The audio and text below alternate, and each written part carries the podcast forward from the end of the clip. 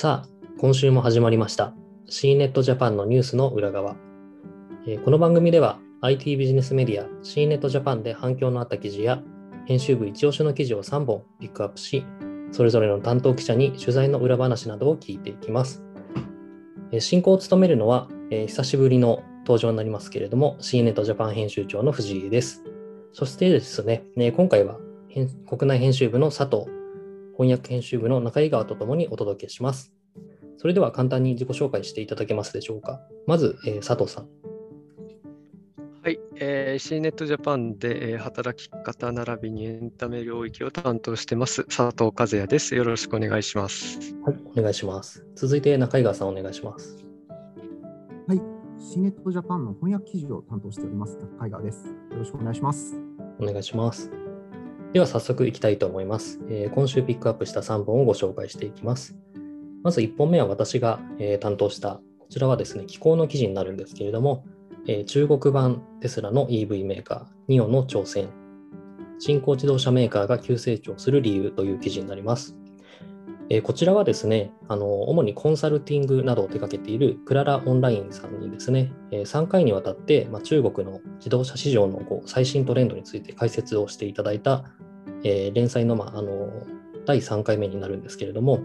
え初回はですね、中国のその自動車産業がどうやって成り立ったかというところで、えーご紹介していただいた後に、え2回目ではその中国の次世代のモビリティの現状を語っていただきました。で最終回となる今回はですね、その新興メーカーの中でも、まあ、その中国版テスラと呼ばれているニオというあのメーカーを取り上げていただきました。で、あのこの企業はですね、その例えば洗練されたデザインとか、専用のアプリとか、あとはそのオーナー同士が利用できる、まあ、ラウンジみたいなところで、その自動車時代の乗り心地とか、そういうものだけではなくてですね、そのニオがある生活みたいなところのこう体験自体をブランディングとして提供しているみたいなところが、えすごく面白かったです。ああの CNET はですね、米国の最新の、えモビリティのトレンドというのはあの翻訳で紹介しているんですけれども、なかなかこう中国のですね、えー実態というのはあの普段お伝えができていなかったので、えーここはすごく私も編集しながら、えー面白い記事だなと大変勉強になりました。この記事ですけれども、中江川さん、どのようにこう読んで、えー感じましたか？はい、そうですね。あのまあ、翻訳担当ということで、普段あの海外のテスラの記事なんかも担当することが多いんですけれども、最近はあの中国とテスラの仲がどんどんあの悪くなっていってですね、あのどうしたのかなというふうにあの思っていたんですけれども、あのこういうニュースを聞くと、やはりあの中国の国内メーカーで、えーモビリティをあの盛り上げていきたいんだっていう思惑もえ絡んでいるのかなという気がしました。あの非常にやっぱりあのテスラのマーケティングなんかもあの勉強をして、えー戦略を練っているんだなという印象が、えー記事を読んで、えー感じました、えーなんかちょっと恐ろしいような気もするんですけれども、どんどんこういうふうにあの中国の自動車メーカーも力をつけていくのかなという気がします。そうですね。まあ、あの中国版テスラと言われる時点で、まあ、あの中国的には何でしょう、もうブランディングがうまくいってるのかなという気も、えーしますね。はい。では続いて2本目の記事に行きたいと思います。こちらは中井川さんが担当した記事になります。えスポーツの未来、人工知能がプロのコーチを超える日は来るかという記事になりますが、えこちらどういう記事でしょうか？はい、えーこちらはですね、あのスポーツチームのえプロのそのコーチがやっているような業務を果たしてその AI が代替することはできるかという実験がの先日行われてですね、そちらの結果を伝えるような記事になるんですけれども、具体的にそのどういうことをやっているのかというと、あ OpenAI というテスラのイーロン・マスクさんが設立に関わったあの非営利団体があるんですけれども、そちらがあの、えー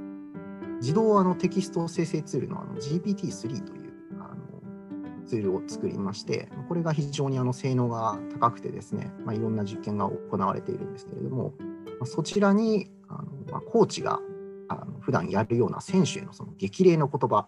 であるとか、あるいはあの選手に出す指示だとか、あのこういうものをその作らせてみようっていうことをあのやったんですね。でこの結果をあの、えーアメフトのそのファンの方にあの実際に評価してもらって、あのどっちが優れて、つまりプロのコーチが実際に出したような激励ですとか指示と、あの AI が作っ激励指示とどちらが優れているかをあの投票させたということなんですけれども、なんとあの激励のあのメッセージに関してはですね、AI のあの作ったものの方が優れているというあの投票結果になってしまっていて、非常にあの、まあ、AI も、えー、どんどん進歩が進んでいるっていうところなんですけれども、やはりあのプロスポーツチームのコーチっていうと非常にその人間味がその必要とされる職業というイメージがあるので、まあ、一部分でもやっぱり人工知能が上回ってしまったっていうのはなかなかあの衝撃的な結果かと思います。なるほど。あれですね、テスラの話も先ほどありましたけど、イーロン・マスクさんはどこにでも現れるというとあれですけど、いろんなところに業界に、はい、影響を及ぼしているということですね。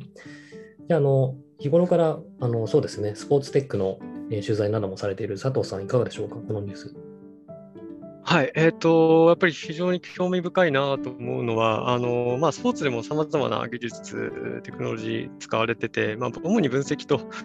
それに反映される、まあ、パフォーマンス向上というところがよく使われてるんですけども、まあ、やはり選手の士気を鼓舞するスピーチを生成するっていうところの実験も面白いですし、また実際それが一定の有用性があるというふうに見受けられる結果が出てるっていうのは、あこれはこう面白いなと。まあ、スポーツ、やはり人間がやるから面白い、感情に左右されるから面白いところもある中で、こういうふうに代替がされるものが出てくるっていうのは、あ進化もあるし、一方でこうスポーツとして、えー、今後の面白みっていうのがどうどうなるんだろうっていうところの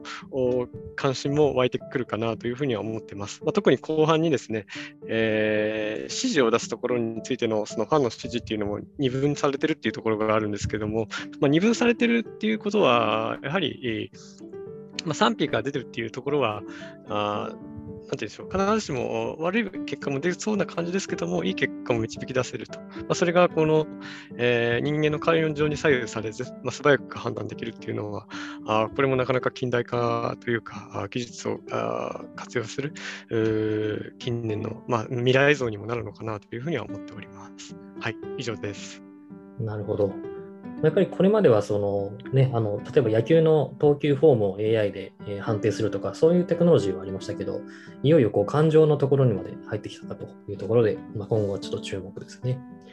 はい。では最後はですね、佐藤さんが担当した記事になりますけれども、1900社の統計データから見る新型コロナの感染拡大によるエンゲージメントの変化という記事になります。こちらはどういう内容になりますか？はい、えー、こちらはですね、えまあ、アトラエがですね、あえーと、エンゲージ解析ツールの WeBox を展開しておりまして、そこの統計データによる分析をもとに、えー、寄稿していただいたものになっております。まあ、あの新型コロナによってですね、さまざまな影響が世の中には与えられていますけれども、まあ、その中でもやはり働き方というのは大きく変わったところがあります。えーまあ、その働き方が変わった中でですね、例えばこの記事の中では、まあ、営業職とエンジニア職であのエンゲージメントスコアの動向が全く異なるということも示しているんですけれども、まあ、そういったあの異なる部分がある、えー、見える、その職場の状態が見えるっていうことの可視化の価値について、えー、解説したものとなっております。はい、以上です。ありがとうございます。私もこちら読んでですね、やっぱりこう営業の人は当然、その外回りをしたりとか、えー、そういったことがまあ、要は動く仕事ですよね。で、一方でエンジニアの方っていうのはデスクワークというか、はい、そこで、え、作業するということが多いので、え当然その差はあるんだろうなとは思ってたんですけど、こうしてこうデータで示されると、まあ、改めてそうだったかということが分かって面白かったなと思います。あとはやっぱりこうリモートワークでどんどんこう会えなくなってくるとですね、そのいかに、なんでしょう、こう管理職の人は心理的安全性をその中でもこ作ってあげられるかが非常に重要になるというような、えところもあってですね、まあ、そのあたりはあの今後もますますこう課題なのかなというふうに、え思いました。はい、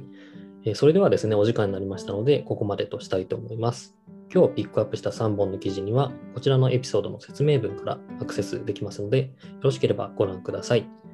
それでは皆さん、今週もありがとうございました。さようなら。さようなら。さようなら。